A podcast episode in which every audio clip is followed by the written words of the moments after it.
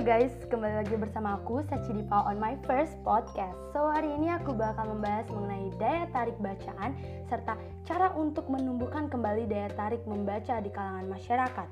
So, pertama aku bakal membahas mengenai membaca itu sendiri. Membaca adalah kegiatan memahami maksud atau informasi dari penulis dari kata-kata yang dituliskan dalam bentuk alinea-alinea, gambar, grafik, kurva, dan simbol-simbol tertulis lainnya. Membaca merupakan hal yang sangat bermanfaat karena pembaca dapat memperoleh sejumlah informasi baru dari buku yang dibaca sehingga membuat seorang mendapatkan ilmu pengetahuan yang lebih luas. Setiap bacaan tentu memiliki daya tarik baik itu dari buku fiksi maupun buku non-fiksi.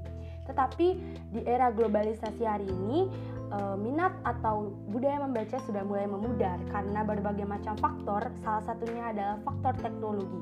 Nah, ada pun beberapa cara untuk menumbuhkan kembali minat atau daya tarik bacaan itu adalah yang pertama, mencari tujuan hidup. Nah, dengan mencari tujuan hidup, pasti kita akan e, mengaitkan itu dengan hal-hal yang dilakukan untuk mencapai tujuan.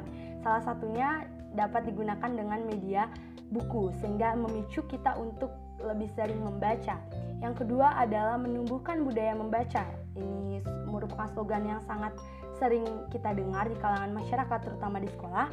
Itu dapat dilakukan dengan memanfaatkan waktu menunggu untuk membaca, e, membaca saat istirahat atau sebelum tidur dan juga membuat target membaca.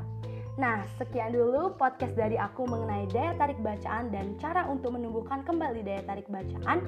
Semoga apa yang aku sampaikan kali ini dapat bermanfaat bagi kalian semua. And see you on my next podcast.